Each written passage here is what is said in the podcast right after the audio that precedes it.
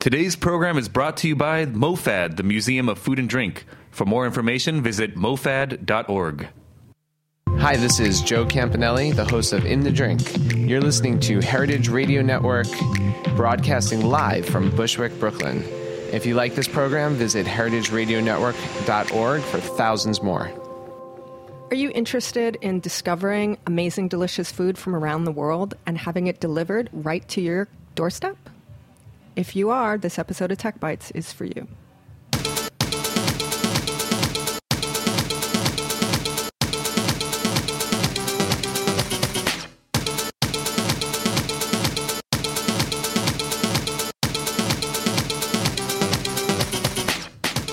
Hello, hello, Heritage Radio Network listeners. It is Thursday at 11 a.m., new time for Tech Bites, the weekly radio show where we talk about the intersection of food and technology. And today, that intersection is really great um, and is actually happening on the coffee table in the studio. We are talking with a bunch of companies that curate international food items from around the globe, have great e commerce websites with a lot of robust editorial, and with a click click, you can have it all delivered right to your kitchen or couch because a lot of it is snacks. And so we're going to be talking to all of them a little bit later today. But before we do that, let's go around and introduce everybody in the room so we can match names to the voices because that's always helpful. And we do that by talking about apps. We always start the show with apps old favorites, something new you discovered, the one that's been living on your home screen since you got your phone. We'll start off with David Tadasori, our trusty engineer, studio manager, mission Hello. control. Mission control. We are in orbit. We are. Well, actually, I mean, you know, we are in a shipping container, which is kind of tin can like, if you want to make the spaceship reference. Yeah, I mean, I think this could have doubled as a, a spaceship set in like a 60s sci-fi movie, maybe. Right, or at least the bunker in the sci at the like uh, Cape Canaveral station where we have to bunker in after the apocalypse, or if there's you know some you know cataclysmic weather. At, at the very least, yeah. Yeah. You have an app for us this week? Uh, yeah, I got to give it up for uh, TuneIn Radio again. It's a uh, podcasting app that we have begun exploring here at the network. Um, just another platform for you to get all these great Heritage Radio Network shows. TuneIn.com. There's an app for it uh, as well, obviously. Um, yeah, it's great. It's just I, I use it. I used it before uh, coming here to keep all my podcasts organized because I'm an Android user, not uh, Apple, so I don't have access to the iTunes store on my phone. So all of the Heritage Radio Network programming is on it, Absolutely, including Tech Bites. including Tech Bites. Amazing. We're going to go right to it and subscribe and download everything. And give it great reviews. If you're subscribing to Tech Bites on your favorite podcast platform and you like what you hear, give us a review. We love good reviews. We love feedback. We're very interactive. Also joining us today is Eric Ree, who has a company called, I may not pronounce this entirely correctly, Umlicious. That's correct. Ooh. Perfect. I did it phonetically. It's it's supposed to be umami and delicious kind of mashed together. So umlicious is umami and delicious. So I was actually toying with the idea of saying umilicious. we to- we toyed with the idea of that too, but decided that umlicious was was just rolled off the tongue better. Okay. So, but but if you want to call it umilicious, totally fine as long as as long as you buy something, right?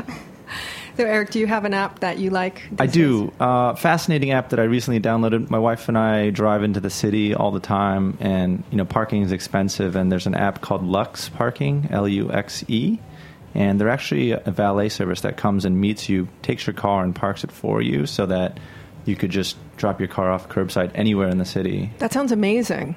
Do we know how it works? Yeah, so it's an app, and it's kind of like reverse Uber, where you, you're basically calling somebody to come pick up your car wherever you are, and then you give them the keys, and they go park the car, and then you just basically pay an hourly rate. And uh, I think you know with the whole referral bonus and all that stuff, your first or two valets are free. It's it's basically a, an on-demand valet service. And what is the hourly rate? I mean, for people listening who are not parking cars in Manhattan and New York City, parking can be $25 an hour.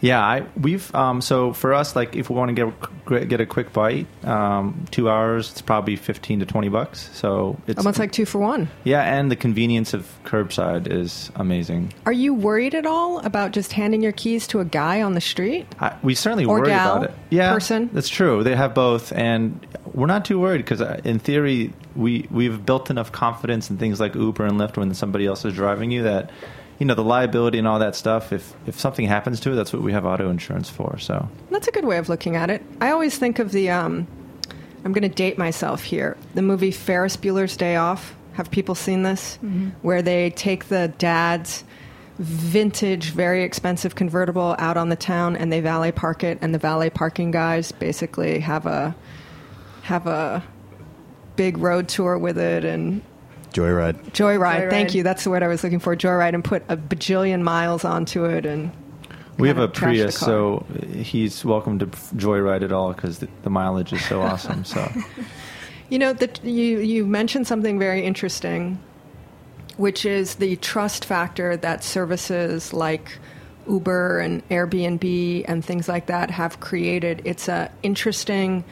Uh, result and effect of a lot of these different seemingly technological service companies where now we're kind of maybe learning how to be a little more trustworthy with people yeah, than we normally would. I mean, un, you know, five years ago, I think most of us in this room would be hard pressed to say we'd go and sleep in a stranger's apartment in a city we've never been to, right?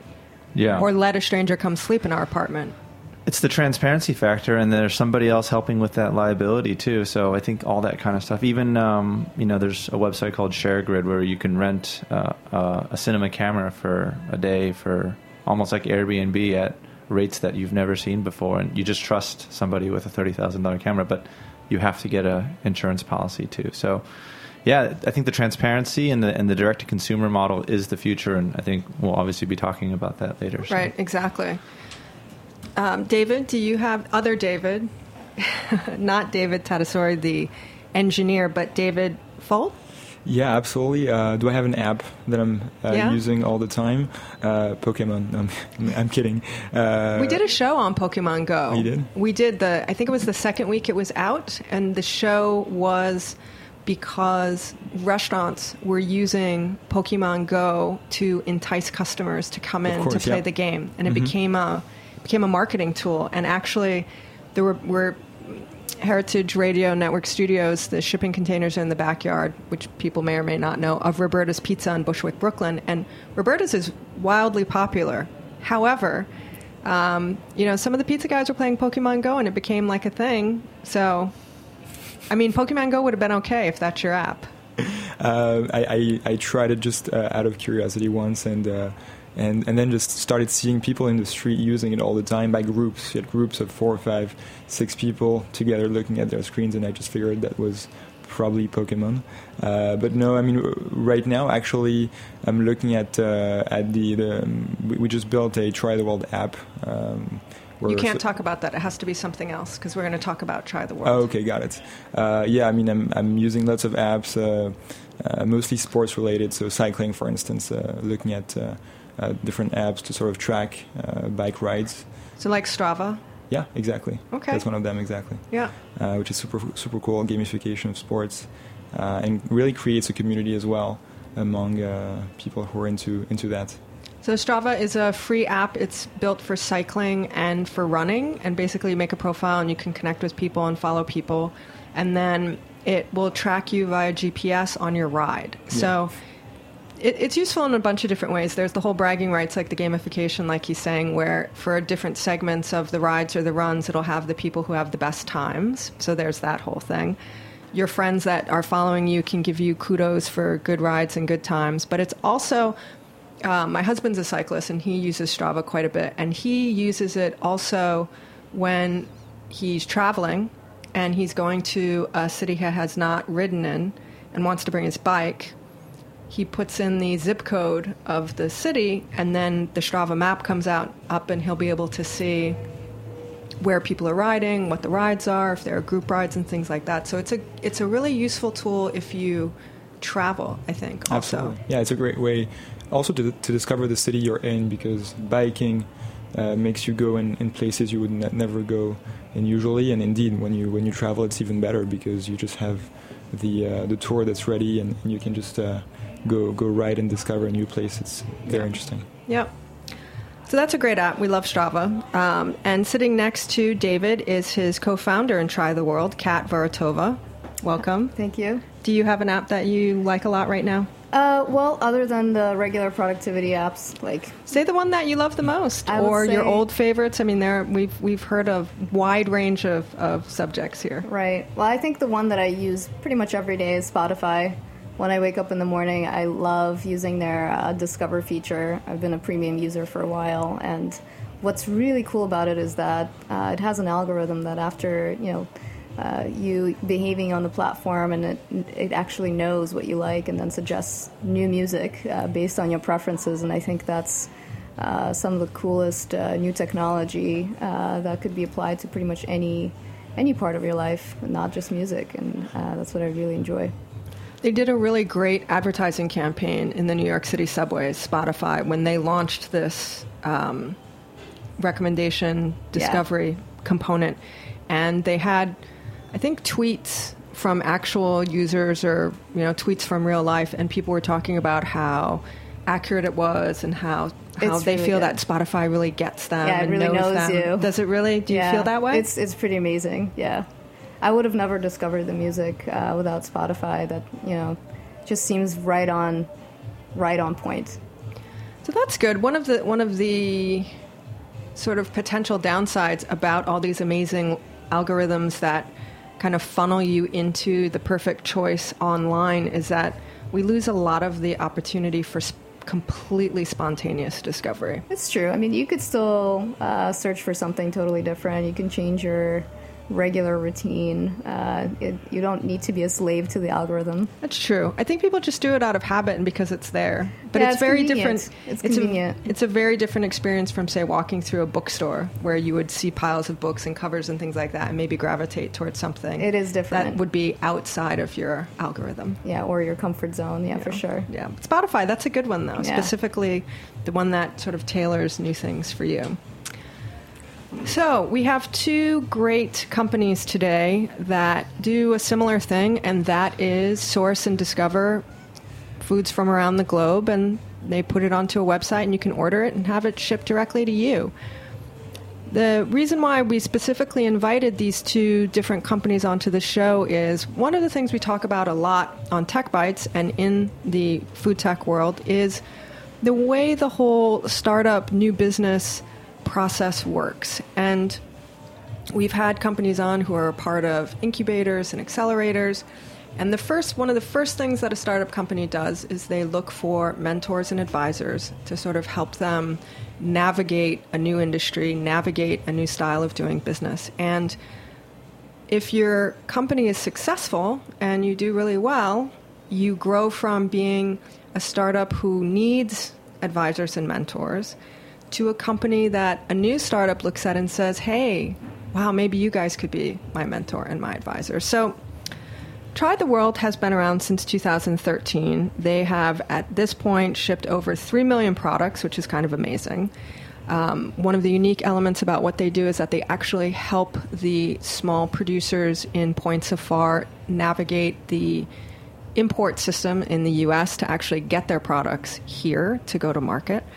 Um, and they have done such a great job, and their, their products are beautiful. The packaging is great. You know, they have a lot of ancillary information about how to use things and where they come from. We have them here today to sort of be the roles of the mentor and advisor to Eric, who just had his company go live online this year in May and is really at the very, very beginning process. And Eric's company specializes in Asian foods. Um, from you know personal history, personal experience, bringing foods from his family and his life to the rest of the world. And also, it's worth noting that Asian food is kind of hot in the food world. Korean Asian food, Dave Chang, Momofuku. You have Mission Chinese and sriracha. I think has never been hotter. When you see sriracha flavored potato chips from like Lay's and sriracha flavored Triscuits, you know that it's gone mass. So it's also a great time, I think, for you to be coming in. So we brought the two uh, companies together and the three of them together so they could have a little conversation about you know how things work and what best to do and eric comes from a tv production background as he mentioned video production and for him we had an earlier chat um, he's really interested in sort of the content component as well so um, how best to start this do we is it a chicken and egg should we just let eric start asking questions because he's the startup startup I could I could start with a, with a you go. question to see if we can uh, have a cool conversation. I think the biggest thing for me was I look at products and I look at content, and I think in Asian food, international food, uh, it, it's tough to explain something. And so, for example, sriracha everybody knows, but if I said gochujang, you'd be like, if you don't know Korean food, you'd say, well, what is that, and why should I care about it? And I think my biggest passion in doing Umlicious was try to create the why for, for people to care about a product, to care about where it comes from, and, and even how to use it. And so, you know, we have a sort of a long term plan of building enough content to, to develop a storytelling platform for as many Asian food uh, products as possible so that people become comfortable with it. Because even though, as you said, Jen, Asian food is hot, I don't know if the confidence at the home level is there for people to want to cook it necessarily. I think going out and eating it, and listen, Panda Express has been around for a long time, so Chinese food has been accepted in America. But when was the last time your friend said, "Hey, I can make you General Tso's chicken," and but I'm going to make a healthier version of it? And so my my first question is, for Try the World, I mean, you guys started with a snack, almost like a snack box, where it was a bunch of different snacks and different ingredients. And I recently lo- saw that you guys opened a pantry, and so if you could sort of figure out why did you start with snacks, and then and then why did you decide to go into the, the pantry business? Sure, that's a great question. Uh, so, as a quick intro, we started the business in uh, 2013. Uh, both David and I were actually in graduate school at Columbia. And uh, like you, we, uh, we realized there's a huge demand uh, for products from around the world that people had trouble finding. Uh, at the same time, uh, it needed to come with some uh, materials and content for them to feel very confident about how to use the products and the stories behind them and why they're so special. So, like you, it's always been a big part of uh, Try the World's philosophy.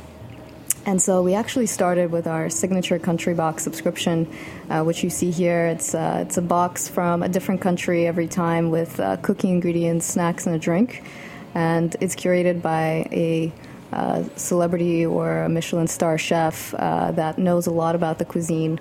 We never wanted it to be, you know, Cat and David's picks of, uh, you know, food from Thailand uh, because we're not experts in Thai food.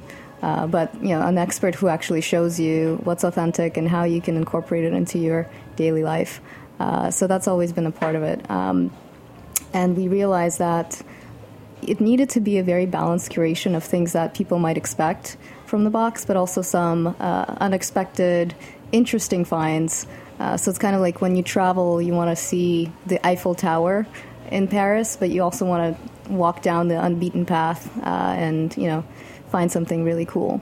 So when you say expected items balanced up against the unexpected, that's a great combination. Um, when you say expected, things like sweets or snacks or cookies, do you mean the category or something expected that people would imagine they would have in that country? Something they would imagine they would have in that country. So in Italy, it would maybe be pasta, pasta or you know tomato sauce or something like that. So you want to make sure you you have that so they feel comfortable when they open the box at first. But as they keep uh, digging through the items, they discover something very interesting and new. And and to build on what Kat said, so we started with the uh, the signature subscription. What was the first country, just if I can ask, out of curiosity? Uh, I think we did France. It was uh, uh, Valentine's Day. It was February 2013. Sounds like a home run. Yes. we sold out in two days. Okay. And you, you were referring to uh, incubators and mentorship. We actually started um, at school, but we were doing an incubator at Google uh, here in New York, and it was a six weeks program to help us build a, a minimal viable product, which was a Valentine's Day Paris box, and we uh, we were just packing it at night. uh, and trying to ship them as, as quickly as we could because uh, people were very interested. It's really between food and travel. That's how we got started and realized that actually there was a, a huge gap in the market. We realized that you know there was there wasn't that many options for people to shop for the most authentic food online. Millennials, the new generation of consumers, hate going to supermarkets. Uh, we just don't have time. I think they hate shopping generally, given the number of businesses that have been developed for order and home delivery across the board. Exactly, it goes both ways. It's uh, you don't like it, so you have these businesses which come up, and at the same time they come up and they actually deliver, uh, and so you want to actually use them, and they enable you to not have to leave your couch. Which is a good and a bad thing, but hopefully with Try the World, you actually discover new places and then you want to travel to these places. And we really operate in the food industry. Started with the signature box, then realized that there was a huge market for snacking in the US. Uh, a lot of people in the US snack at home or at their office every day between uh, between actual uh, meals, um, and so we wanted to bring a little bit of discovery and excitement to that snacking habit. So was this was the snack? I mean, to go back to the basis of Eric's question, why the snack box first out of the gate? Is that because it was sort of easier to manage? Because it is snacks? Because it's not curating sort of a complete meal experience or something as diverse or snacks are more familiar to people and yeah they, they are in a way that it's, it's a little bit more accessible. You don't need to cook so it requires a little bit less time. You can enjoy them right away. Um, in terms of uh, the, the product mix that you have available on trytheworld.com there is the signature box that we launched in 2013 snack box that we launched actually very recently a couple months ago and as you mentioned pantry uh, which is a membership that we just launched. Membership, what does that mean? So, the idea behind Pantry is that, first of all, people always buy the same products over and over. When we go to supermarkets, we always buy the same brands. And also, we don't like to go to supermarkets. So, the idea is that you go on trytheworld.com, you sign up for Pantry, fill out a questionnaire with your preferences. So you tell us, I love coffee, I never drink tea, I like pasta, but I don't, you know, eat spicy, etc. Based on a bunch of questions and your lifestyle and the size of your household as well, we come up with a customer profile and we send you packages um, at the right time with the right products. So you discover great products similar in terms of categories as the ones you already buy in your pantry. Um, they're just better, a little bit less expensive, and they're very authentic, and they are delivered.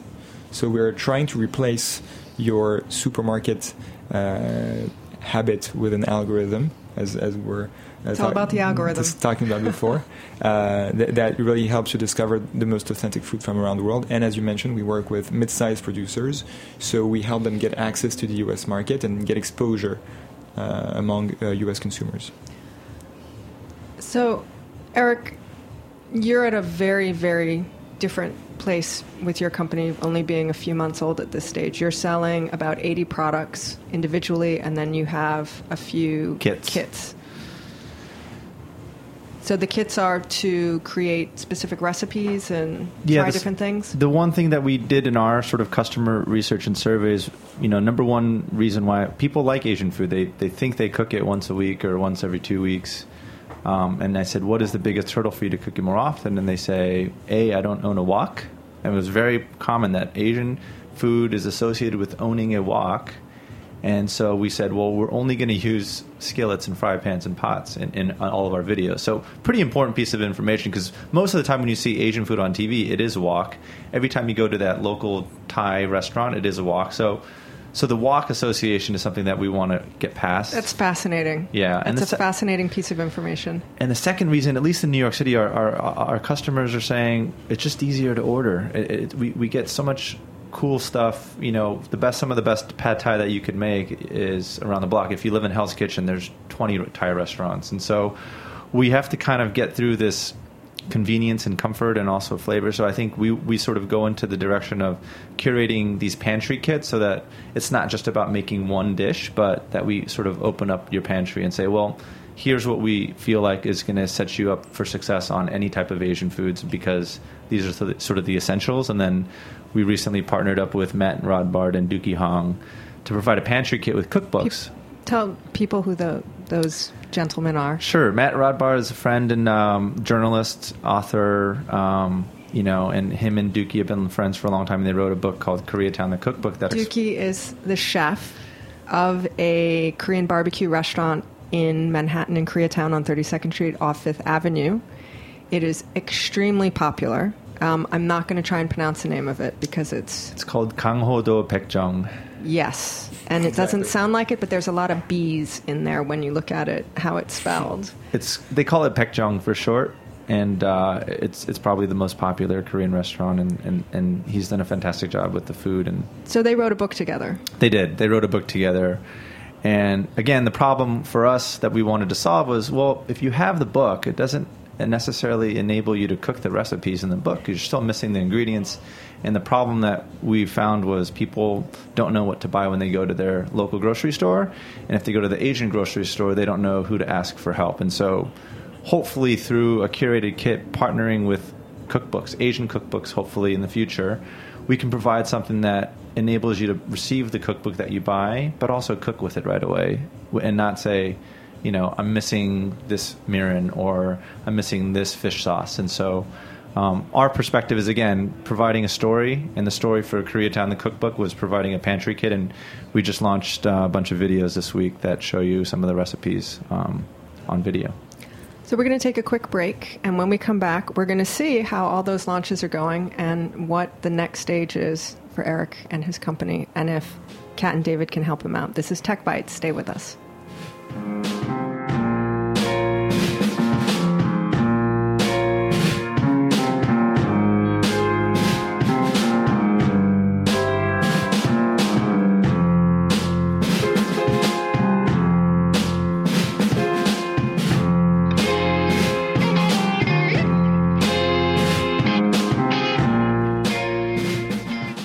Hi, this is Peter Kim, the Executive Director of MoFad, the Museum of Food and Drink.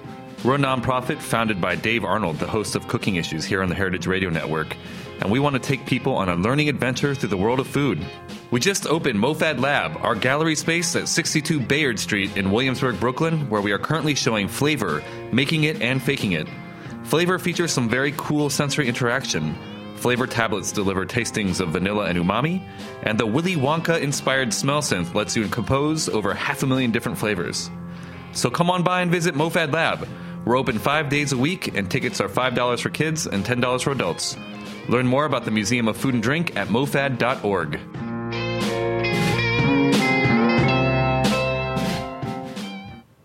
Welcome back, and if you're wondering what the hell you clicked on, this is Tech Bites at the Heritage Radio Network, the weekly show where we talk about the intersection of food and technology.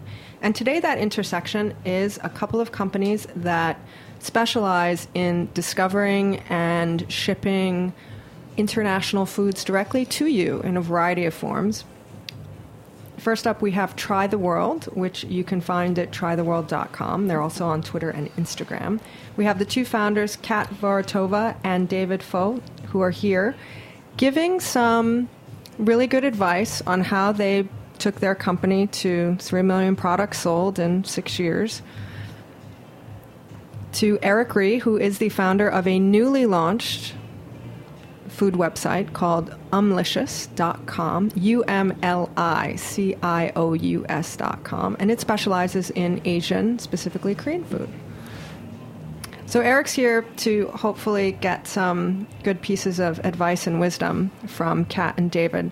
It's such a critical part of the startup tech world where you have successful people who are further along in their companies helping the newer companies along. So, Eric, you were just about to ask a question right before we went into the break. Yep. So for me, the one of the biggest challenges, um, and I think we we uh, had a perspective of who our customer was going into the launch of our of our business, and um, I was completely wrong about who I, who I thought our customer was, and so Can you tell us who you thought they were and who they actually are? Yeah, so we interviewed a bunch of young, sort of millennial, you know, foodies in New York City. Um, you know, women, men. Just we thought the 27, 29 year old sort of young working urban work, urban professional would be our best customer, And based on the data that we look at, our best customer is 35 to 45 female Midwest. I mean, people in places where you can't get Asian food, and we got a few. I mean, literally California, Maryland, um, Virginia,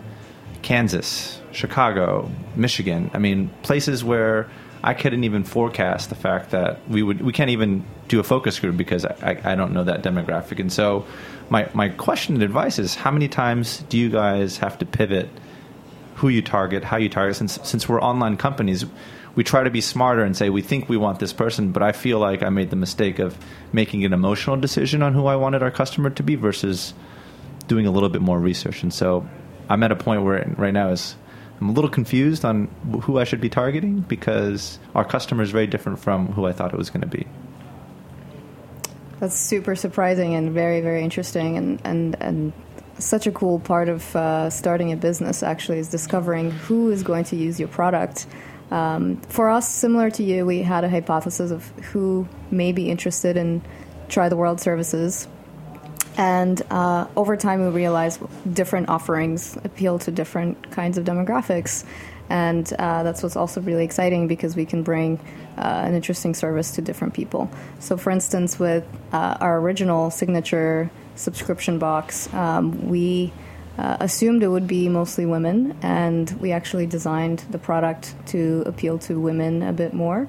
Uh, so, for for instance, the color of the packaging is, uh, even though it's gender neutral, it does appeal more to women. It's this sort of Tiffany green, beautiful color. And we also knew that women typically make most of the food purchasing decisions still today, and so uh, that was our original hypothesis, and it actually turned out to be true. it's mostly uh, right now, the majority of our customers for the signature, signature subscription service are millennial women, so between uh, 24 and 34 primarily, but it does appeal to older people as well, especially people with a bit more time. Uh, it appeals to people with kids who want to educate their kids about the world. Uh, people buy for their grandparents. Uh, it's really, it varies. Uh, versus Snackbox, for instance, really appeals to younger younger millennials uh, people who don't have time to cook, uh, gamers who are you know uh, snacking while gaming. So that that was pretty interesting. And then Pantry, our goal is to be able to deliver an amazing product for almost anyone, because we can collect your preferences and then send you the right product at the right time. So, did you, upon discovering the new audience groups, we have we, we have the try the world box for Thailand sitting on the coffee table here, and it's beautiful. It's still the beautiful mint green, nice heavy, you know, cardboard paper. It's still very feminine. You haven't changed sort of the model of what it is, even though it sounds like you have people outside that demographic. So I think the question is.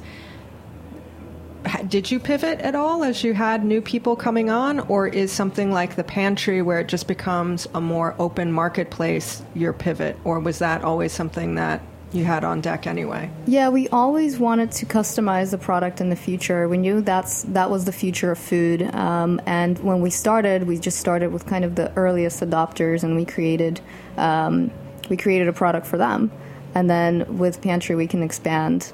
Um, I would recommend going with a demographic that you know is very engaged and learning as much as possible uh, about what they like, what they're interested in, and then creating a product that really resonates with them and creating a very passionate community um, so that they can spread the word.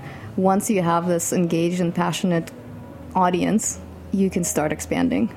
Well, the interesting thing, I think, which might be part of the reason why Key, your demographic has, I'm sorry, Eric, why your demographic has um, been surprising to you is that people who do live in urban centers where they do have access to Asian restaurants and Asian communities, New York City is renowned for having multiple uh, Asian communities, Chinatown, Koreatown, Little Tokyo, where we have access to products in you know those supermarket neighborhoods, and then you know trickle down into mainstream like market shelves.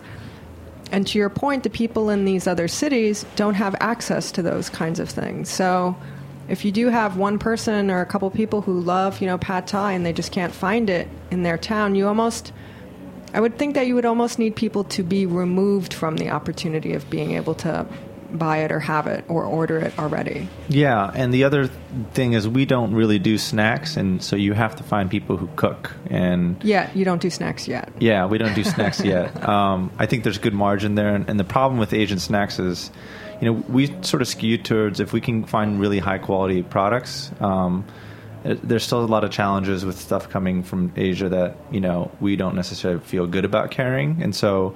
But we have you know even our soy sauce that's made in Kentucky, um, and the one that we we really love telling the story of a is a bourbon barrel aged soy sauce that's made with non-GMO soybeans, but in a Japanese uh, tradition, and we love that story. Uh, red boat fish sauce we carry because it, it, it just chefs work with it and cook with it, and so you know we're still we're still we're focusing on quality, but uh, quality tells a better story, and I think. Um, you know, we're, we're very early. I mean, if you look at it, I'm looking at my box and your guys' box, and I'm like, you know, I looked at doing boxes, and everyone said just make sure people want the products inside the box before you start spending crazy money on on the actual box. But it's a debate that you can have with yourself forever on do you spend tens of thousands of dollars on custom boxes or not? And I look at it now, and I'm like, I probably should have, but then you know, hindsight is 2020. I, my sort of follow up question is for, for you guys is is the future to you know I, I still spend ten dollars to ship a box, right? And so for you guys, when you go into the pantry business,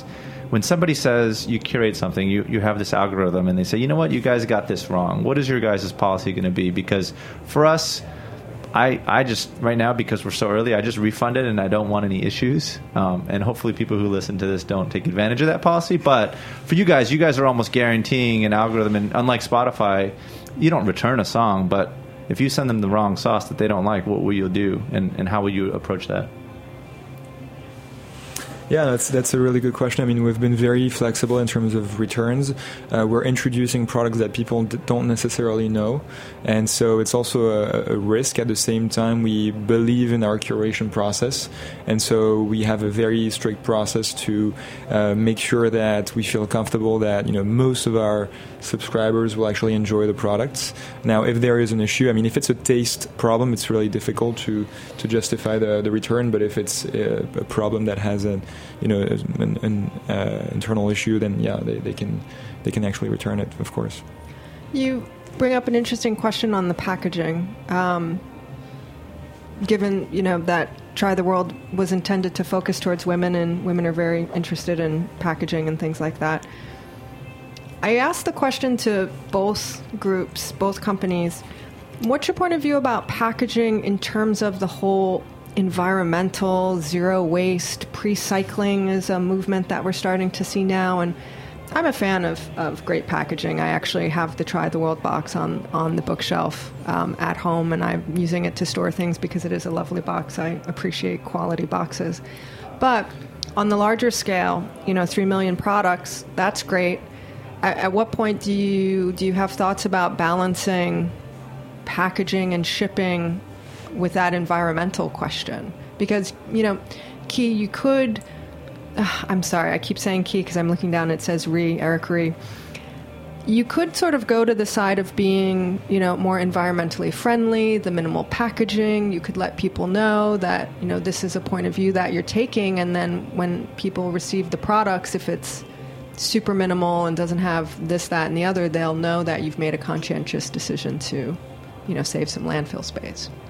Yeah, we when we started, uh, we looked at all sorts of packaging options. We looked at custom and what I, I wanted to go with stuff readily available. Um, so we went with the white box from Uline, um, and then we even looked at some of the.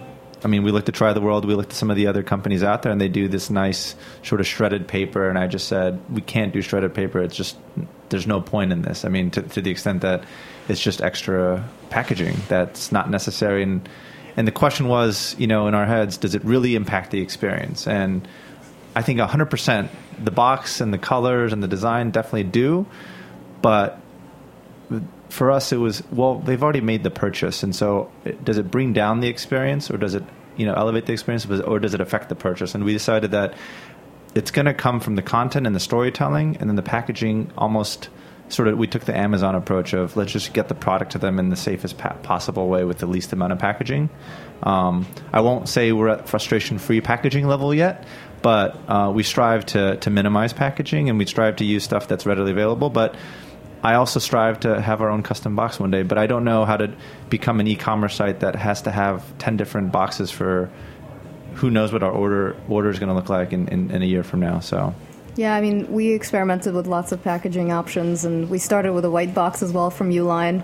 Uh, that's the way you start, and you can customize it a little bit. You can put a sticker on it, or you can put a ribbon on it, or just.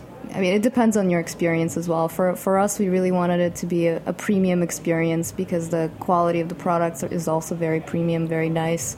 Um, the environmental impact for us was also very important from the beginning. The types of product we select typically are sustainable or have some sort of positive social impact in their communities.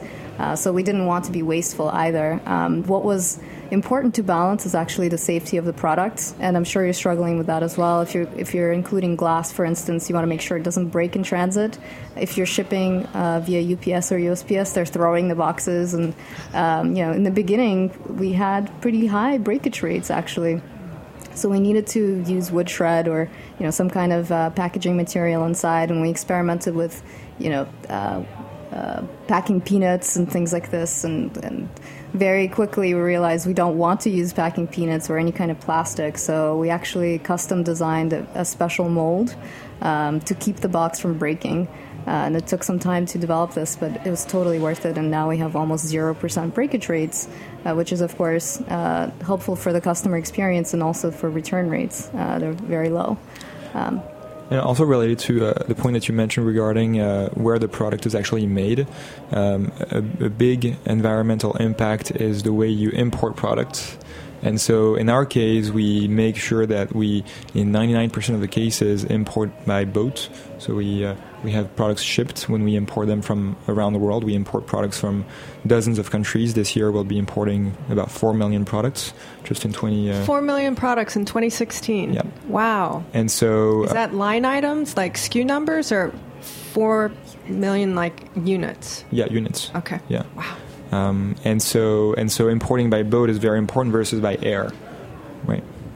Uh, well, you know that's a that's a great point. Whenever I see when I go into my apartment building and there are piles and piles and piles of Amazon boxes and Mint and all the different delivery and you know Blue Apron and everything you can imagine just piled up in in the hallway.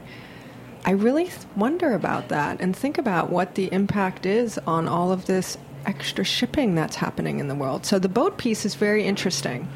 to me. Yeah, absolutely. And you know, this is a, this is a great point. I mean, the, the way I think we, we see it is also that commerce is moving online, and so you know we're in the the business of specialty foods or shelf stable food, and people more and more buy these products online versus going to supermarkets.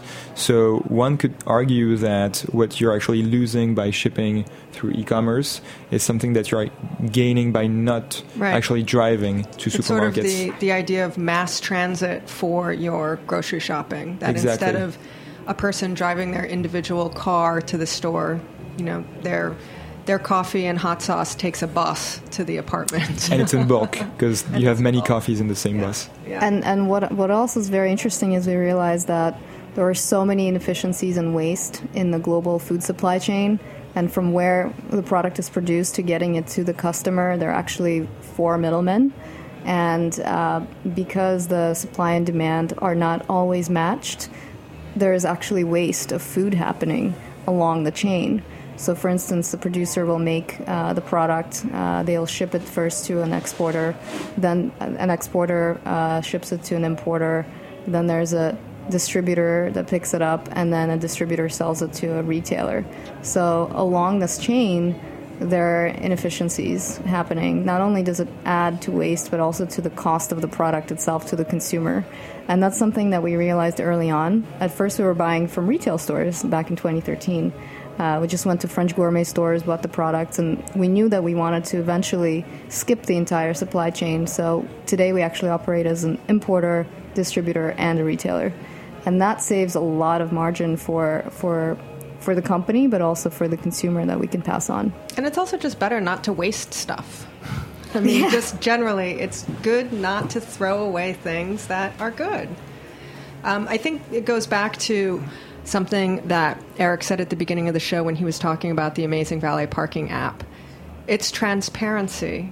Um, and I think as we get used to all these new services and online conveniences and, and sort of curating our lives and bringing everything to us, the transparency of how these things are actually happening, that, those conversations, I have to believe, are really coming in a more significant way.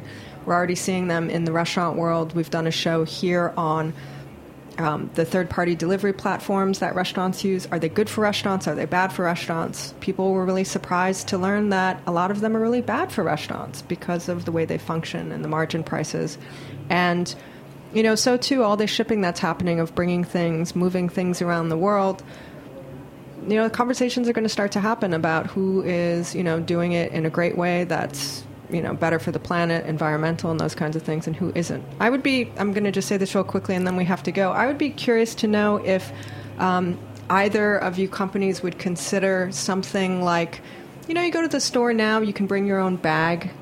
Would you do something for Try the World? maybe somebody's sending a gift they uh, obviously want that beautiful amazing wrapped luxury experience but for your regular customers or people who repeat order would you maybe give people the choice to say i want the super deluxe gift box that comes for regular but actually i'm a pantry user so i get my stuff every week so I will take the total no frill shipping because I don't care about that. That's what we have for pantry and snack box. It's oh, more of a oh, convenience there we go. experience. So we definitely um, want people to get the best value and right. also not That's feel great. like they're wasting packaging. Something to think about on the packaging front. Definitely. I mean, it's it's it's a good reason to not do custom packaging because for us, again, um, we're, we're content storytelling, and if you get the products and you're happy. Um, maybe we'll do limited time gift boxes, but I think for us, we're, we're we're we're going after the Amazon customer who's buying their stuff on Amazon. That's basically what they're where they're shopping now, and so if Amazon's not doing custom boxes, why should we? And if, if, if the product is important, I think Try the World is different because it's a curated box. And so, to the extent that, I mean, I would even go, uh, not necessarily the word ugly, but I would go to a fully recycled box if I could do it because, and, and even, you know, pass that savings on to the customer because it's not about, for us, it's not about the box, it's about the products inside the box. So. Well, I want to. We are out of time, and it's a sad thing because there are so many things I would love to talk about with these people. Um, because food in the world and bringing it to you and people and business is really important right now. But that's all the time we have. Before we let everyone go, I always like to ask everyone for a little piece of advice for listeners to maybe use and make a change in their life. So, Eric, I'm going to ask you real quickly because you are in video production and that's your specialty. So much of social media right now is all about video, you know, Snapchat, Instagram stories. What's your best advice to people for making the best videos with their smartphones? Um, from a from a technical perspective, I would say find a tripod and hold that camera as steady as possible. I think people try to walk and shoot video at the same time, and it only causes headaches. Um, so if you can find a little tripod for five ten dollars, just put it on a tripod and, and sort of um, sit yourself down or or stand up and just get a steady shot. Steady shots are the best thing for video. And then from a storytelling perspective.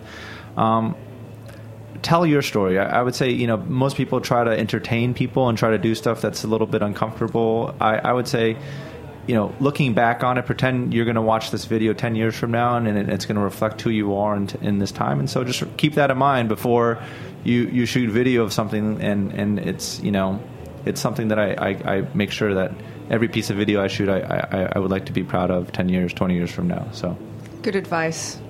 The, the, the gentle reminder that the internet's going to last forever.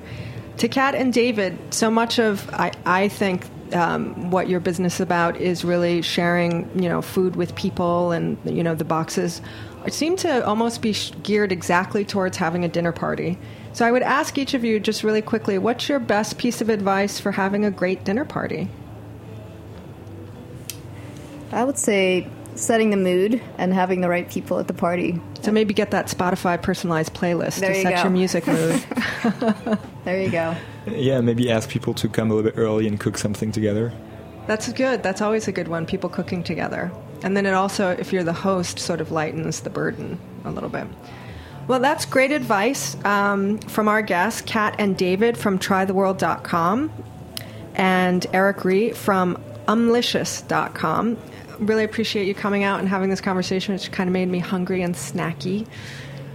For those for of, us. Yeah, for those of you listening, Tech Bites is every Thursday at 11 a.m. on the heritageradionetwork.org. I say .org because we are a nonprofit 501c3 charity. We keep the lights on and we make radio because of our listeners, members, and underwriters.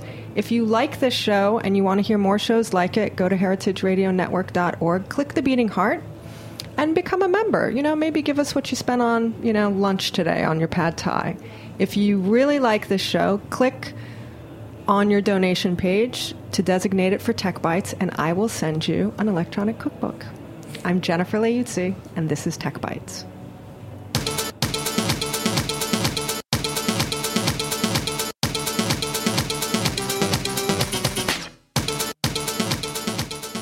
Thanks for listening to this program on heritageradionetwork.org.